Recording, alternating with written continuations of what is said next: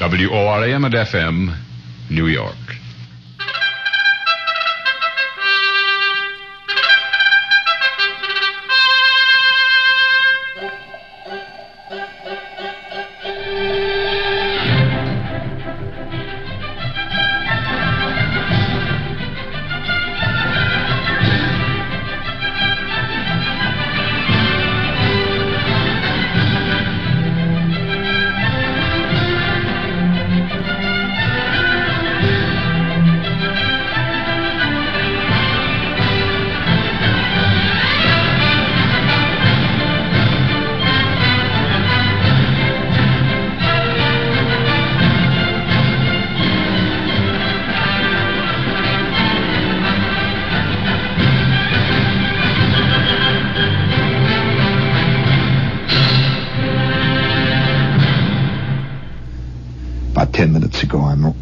Through Times Square under that fantastic sign that says the Bible in uh, CinemaScope, widescreen, ultrascope, eroticolor.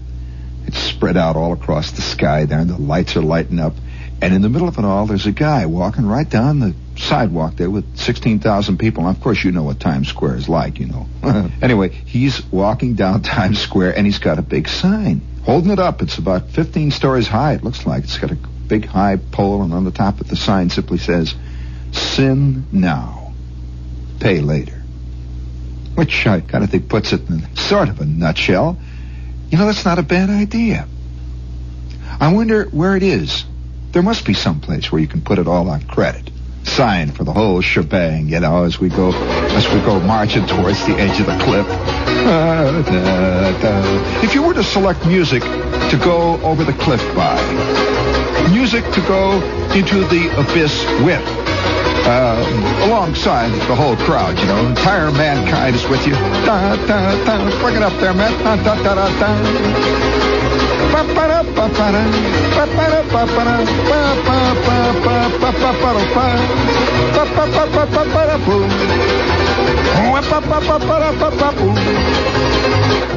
funny how how surprisingly uh, realistic a lot of this stuff gets. Although I remember I did have an uncle, you know, it's a strange thing. I had an uncle who was in World War One.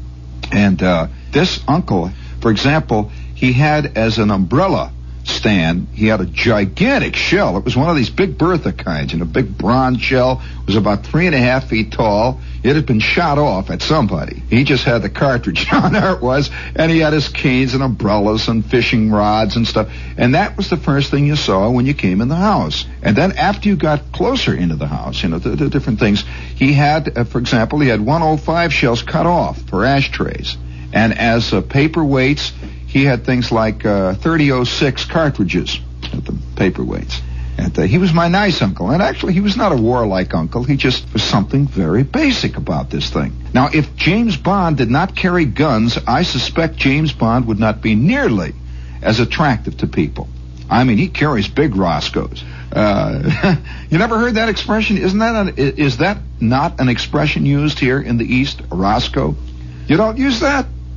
Well, uh, I, I remember as a kid, one of the first times I ever heard it said was the time that my father was working in this office. And a guy came in and held up the office where he was working. My father was the cashier in this place. And uh, my father came into the house, and my mother said, "What happened?" And my father, first thing he says, my father says, "Well, this guy came in, he was wearing a mask, and he pulled the biggest Roscoe out of his pocket you ever saw in your life." And I'm sitting there, I'm a little kid, you know, and the idea of a guy pulling a big Roscoe out of his pocket and pointing it at my old man's face and saying, "Hand it over." And the old man wasn't particularly scared, he was kind of amazed. He pulled this Roscoe out, pointed it right in my face and said, "All right, hand it over." And he says, "It may come as something of a surprise to you, but um, this is a stick-up." And that's exactly the way. Have you ever been around when somebody got held up? You ever been around when something happened like that? Believe me, so help me, it's never the way you think it's going to be. The only time I was ever anywhere near a real newspaper story of that kind, you know, the sudden crime breaks out, I could not believe it.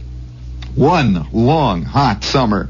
You know, whenever I see that title, The Long Hot Summer, I am reminded of my own personal long, hot summer. I was going to college, and I got myself a summer job working in this radio station in Cincinnati. And directly across the river was this festering town. Whew, boy. Well, every time I think of Covington and Newport, Kentucky, these are festering towns. The heat lays down on the Ohio Valley right in that area. The Ohio River's right there, see? If you don't know your geography, Cincinnati lies in the very southernmost end of Ohio, way down at the end. And it's kind of like a country by itself. John Gunther, in his book, Inside America, and he said if people would ask me what were the ten most cosmopolitan towns in the United States, I would have to list one, New York, two, San Francisco, three, Cincinnati, a curious city. Now, he means cosmopolitan. He does not mean European. He means cosmopolitan. It was largely settled by Germans uh, back uh, around the turn of the century. And in fact, the entire area down there is called the Rhineland, at uh, the Queen City of the West. And it's a strange, isolated town. Well, directly across from Cincinnati, the river there must be a mile and a half wide. It's a giant river. And across that river, there are two or three suspension bridges that lay from Cincinnati across to that dark, lowering shore with the great towering hills that go higher and higher and sort of roll off to the west. That is K Y, Kentucky. And that's a kind of mysterious land to even the people who live in Cincinnati. It's just a very different world. You know how the Jerseyites are very different to people who live in New York? Somehow living in Jersey is a whole new mystique. Well, multiply that by five hundred and you have the difference between Cincinnati and Kentucky. The accent is different. Everything. The whole scene. And the heat. Ooh, oh boy, the heat lays there. And across the river in Covington and in Newport, these two towns lay there, and they're they're famous for a lot of things. Let me tell you, I mean, these towns really, really go. And and at two or three o'clock in the morning on Madison Avenue in Kentucky, and out across in Newport, the towns are wide open, wild, just not not the kind of wide open like uh, Times Square, but a different kind. They have juke joints. Uh, this is a, a Kentucky version of the discotheque. A uh, great big red and green jukebox over in the corner there, and it's playing Elvis Presley records. Hound Dog! It comes out night after night, and the sound of twanging guitars lay out there across that brick road, just like snow drifting down out of the sky. You can hear those guitars and those banjos are twanging, and you can hear those, those strange nasal voices. And the one sound that you hear at maybe three o'clock in the morning is the sound of guys roaring up and down the streets that have come up from Hazard, Kentucky, and Rabbit Hash, Kentucky. Yeah, there's a town called Rabbit Hash, Kentucky. And they roar up and down the streets in their hot rods. They're really not hot rods. Uh, they're uh, forty-seven Mercuries. They're fifty-three Fords that have been channeled, cut down, and painted purple. You know, that kind of thing. And you go, wow! Get out of my way! Yeah, wow. Wow! Well, that's life among the Aborigines. It's really something out there. It's a wild scene. And so I've got a, I've got a pad above a jewelry store. And so uh, my apartment was never dark, man. Never. It was lit from the outside by red neon lights. No matter what happened, I pull the shades on, it comes through. It soaks in through the walls, and you can feel the jukeboxes. It's like one hundred seventy degrees all the time in there, and I could smell the catfish in the river. And once in a while, out on the river, the river boat would go by. I don't know whether any of you have ever heard the sound of a stern wheeler going past a block and a half from your house with the calliope going. It is a wild sound. Yeah, you can hear it drifting at two o'clock in the morning. You hear boop, boop, boop, boop, boop, boop, boop, boop, boop. That would be when it was on its trip out. And then when it's coming back, the calliope is turned off, and all you hear is chook, chook, chook, chook, chook, chook, chook, chook, chook, chook. That's the way a paddle wheeler sounds from a block away. Chook, chook, chook, chook, chook, chook, chook, chook, chook, chook, chook, chook. And she drifts into the landing down there. And then boop, boop. And that's it, silence. Well, about a half a block down the street from me was the Wheel-In Diner. How about that for a name? The Wheel-In Diner. A peculiar homogeneous joint, and it had a great big neon wheel that reached up about seventy-five feet in the air, you know, like a truck wheel, and it was one of those that spun around and go Wheel-In, it would say, in, in green, Wheel-In, big red wheel, and then it would be a big arrow that cut right across that said, eat, eat, eat, and all the time it's pointing, Wheel-In, Wheel-In. Well, I, every night about, about two o'clock, three o'clock in the morning, I couldn't sleep in this sweat box I lived in, and I could hear the jukeboxes going, and there was a guy who lived directly behind me. Uh, right across the court. The court was about seven feet square, and this guy lived in the rear apartment, who was a cab driver. And he would drive in at exactly two o'clock in the morning and beat up his wife.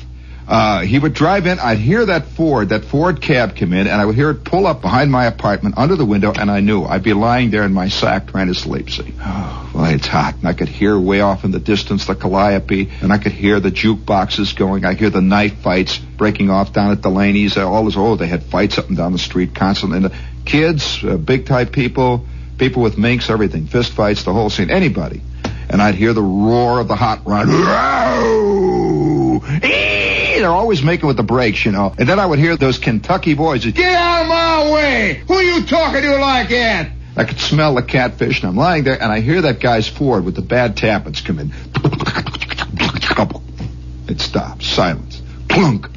And he's mad. Boom.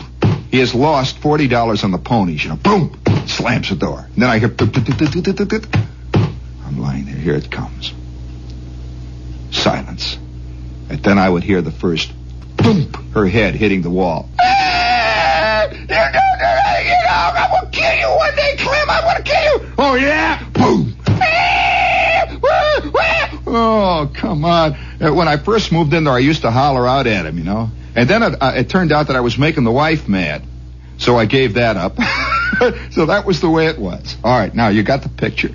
Well, every night when I found I couldn't sleep, which was every night about two, two thirty, I would get up. And remember, I had a radio program at five a.m., so I would get up, and I would walk down onto that brick road. I would see the purple Fords going past and hear the yelling and the hollering and the guitars crunching over other guys' heads, and I could hear the knives going into ribs. And I would walk down to the middle of the next block to the Wheel-In Diner. And it was brightly lit. You know how diners are, with the big white lights all over the place and the chrome and the stainless steel and everything. It was very antiseptic. And always back at the counter is Clem, big fat guy. He's back there and always say, hi, boy. That was, that's Kentucky. Hi, boy. And there, would, there was a woman there named Emily who worked behind the counter, big fat blonde who had rings all over her. She had uh, big earrings that hung down to her knees, you know, that kind of stuff. And she's working back there with a white costume.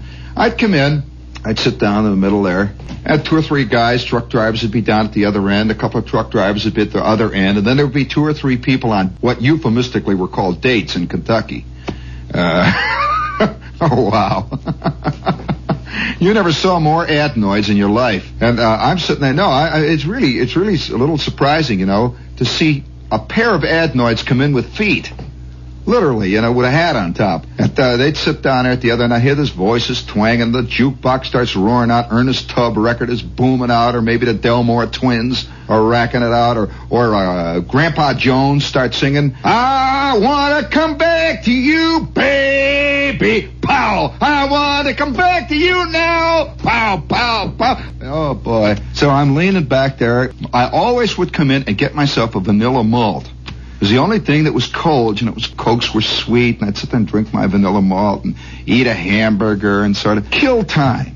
That's all. And the neon signs are flashing. This is really American life, you know. This is pure, distilled American life. Well, one night I'm sitting there. It must have been about two thirty, three o'clock in the morning, just sitting there. Clem is back at the cash register, one of these big chrome jobs, you know, sitting there picking his teeth, reading the Police Gazette. And, uh, the, the big old waitress is putting some more pies into the case. Everything is going normal. A couple of clots are sitting up there in the front there with their jackets on and their, you know, the little hats with the white bills, their motorcycle-type things. The world is going along when suddenly the door opens. They had these sliding doors, and it was an air-conditioned place. That's really why I came there. And they had these little sliding doors. And the door slides open, and in steps a chick. A chick, a real chick. She was about... eighteen years old, and she was sort of dark-haired and looked very, very civilized. And I said, well, hey, hi, George. And the chick comes in and sits down at the end booth. They had these little tiny booths in there. She sits at the end booth. Clem starts to get up. He's going to walk over and see what she wants, and he's got a couple of menus in his hand. And Clem walks over towards her, and in then came her little brother. Her little brother looked like he was about, I'd say, ten, twelve, something like that. This kid comes in, and he's wearing a sweater, you know, a little sleeveless-type sweater with a pair of chinos, and he sits down there with her. And Clem goes over and says, well, what do you want, folks?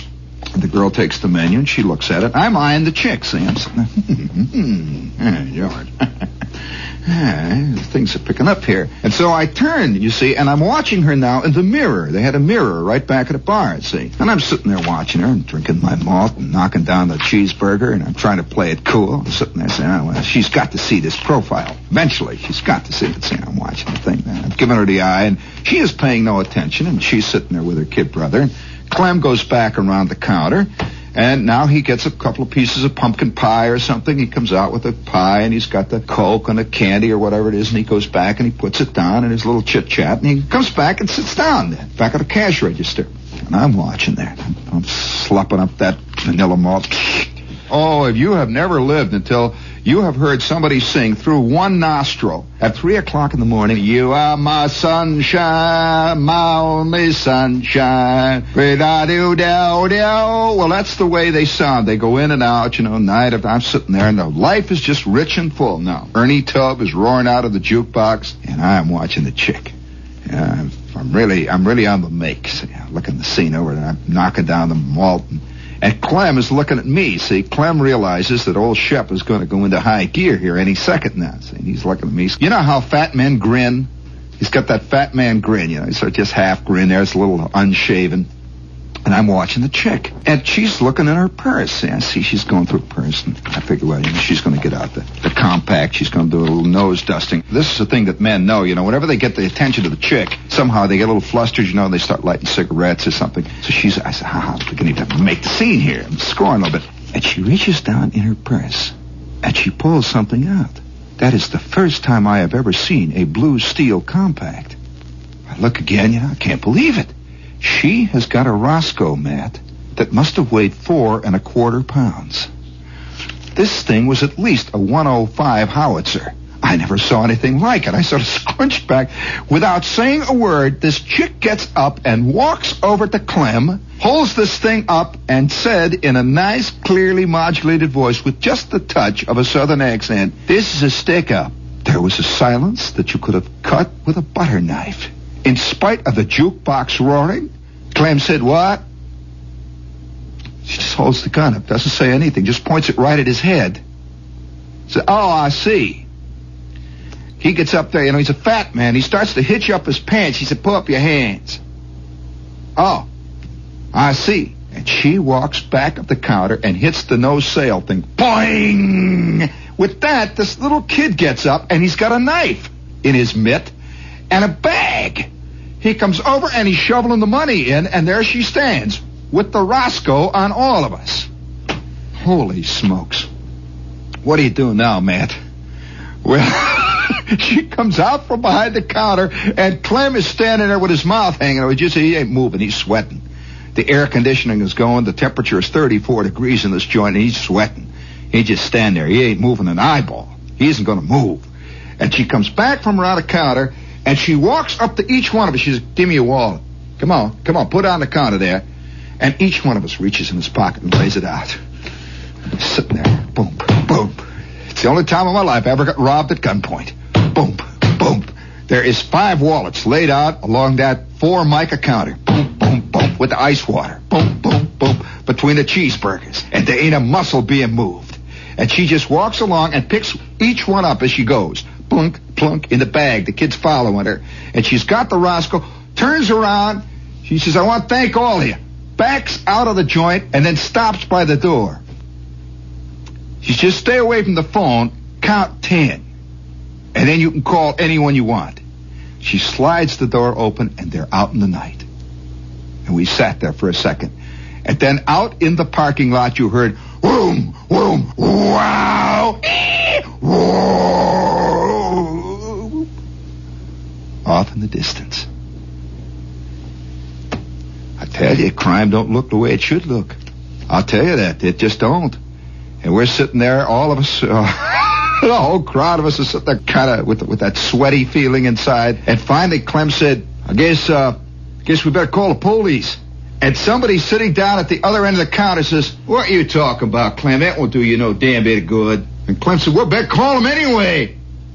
And the guy at the other guy said, okay, Clem, he said, use your dime. You got a dime left? And so we start looking for dimes. We got no driver's license. The whole scene is gone. I've lost my nineteen dollars, the whole bit, you know.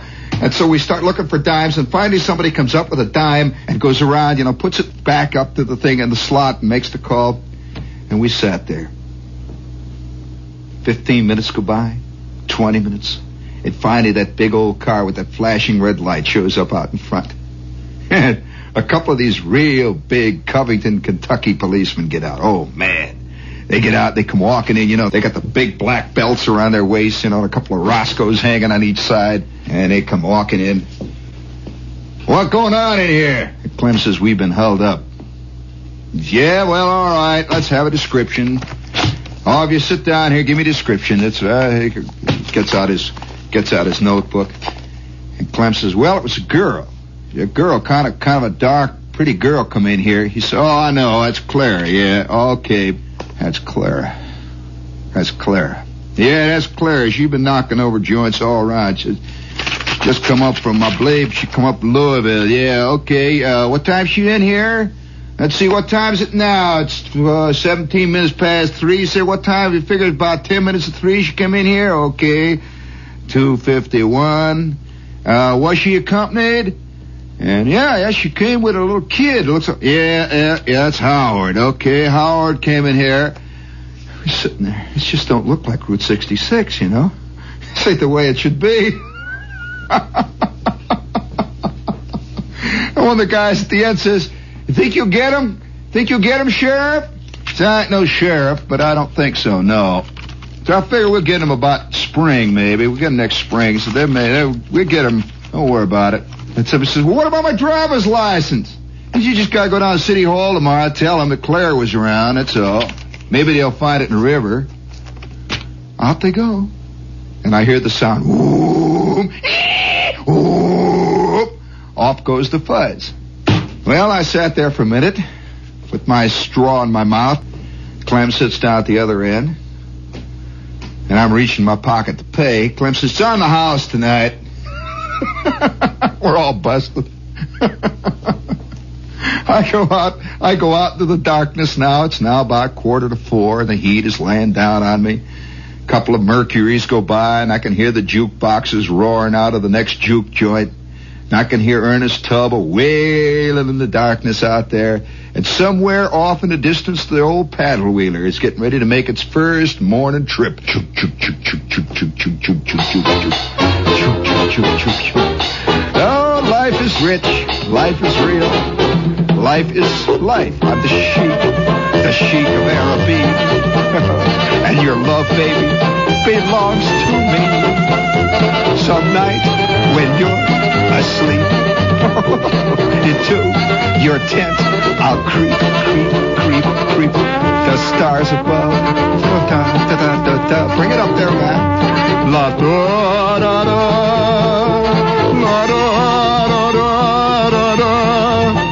La da da da da da, what da da da da da, pa pa pa pa pa pa.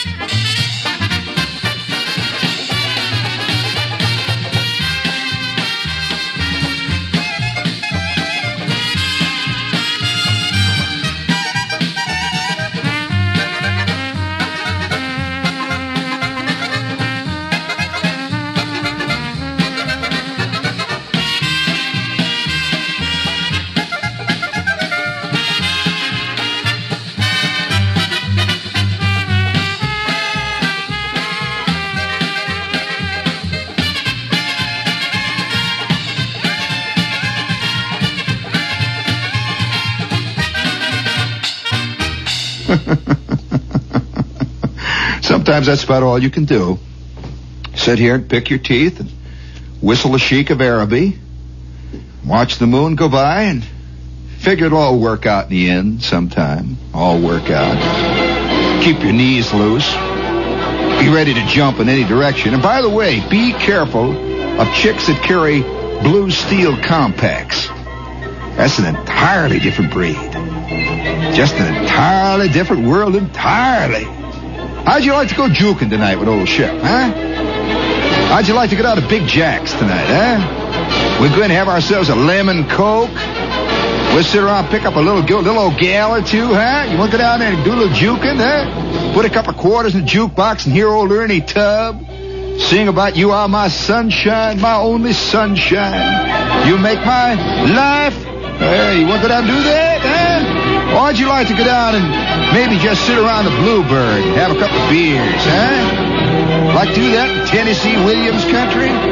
Yep, life is real, life is earnest. See you tomorrow night, gang, after the big old basketball game. Just hang around a corner, knock down a couple of cheeseburgers, and see how the birds fall, huh?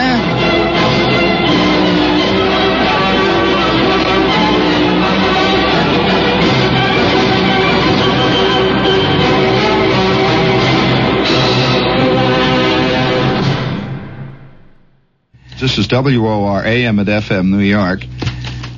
Would you please hit the uh, money button in there, George, please? Miller High Life, the bright, clear taste in beer. Miller High Life, the champagne of bottled beer. There's only one champagne of bottled beer. Sparkling, flavorful, distinctive. Miller High Life. Brewed only in Milwaukee from a century-old recipe, Miller High Life has a rich heritage and tradition. A bright, clear taste. Unequaled, unquestioned, unchanging. Available on tap, in cans, and in the familiar crystal clear bottle. Miller High Life is always sparkling, flavorful, distinctive. Enjoy Miller High Life yourself. Miller High Life, the champagne of bottled beer. Yes, Miller High Life, the champagne of bottled beer. Hello. Hello. Is this Klopman's grocery? Oh, yes, ma'am. It doesn't sound like Klopman. Well, Mister Klopman's waiting on a customer. I'm not I... a customer? Oh, yes, ma'am. He'll be right here. Who has time to wait for Klopman? You write down my order. I want two pounds of sausage. Uh-huh. And, a... and two pounds of Parks famous flavor sausage. Okay. What Parks? I didn't say Parks. Well, you want the best. I'll wait for Klopman. Only Parks' famous flavor sausage has such an extravagant blend of spices and seasonings. Such quality. Listen. Bring home the sausage, be a hero. Yes, bring home the sausage, P A R K S. Sausage to win ya, sausage that's braver. Up from Virginia, Parks' famous flavor. Bring home more Parks sausages, Mom. Listen, you got such a great product. Why are you standing in a little corner grocery store singing on the telephone to a middle-aged housewife? We love you. Oh, man. Uh, let's see. uh, speaking of middle-aged housewives, this is W O R A M at F M New York.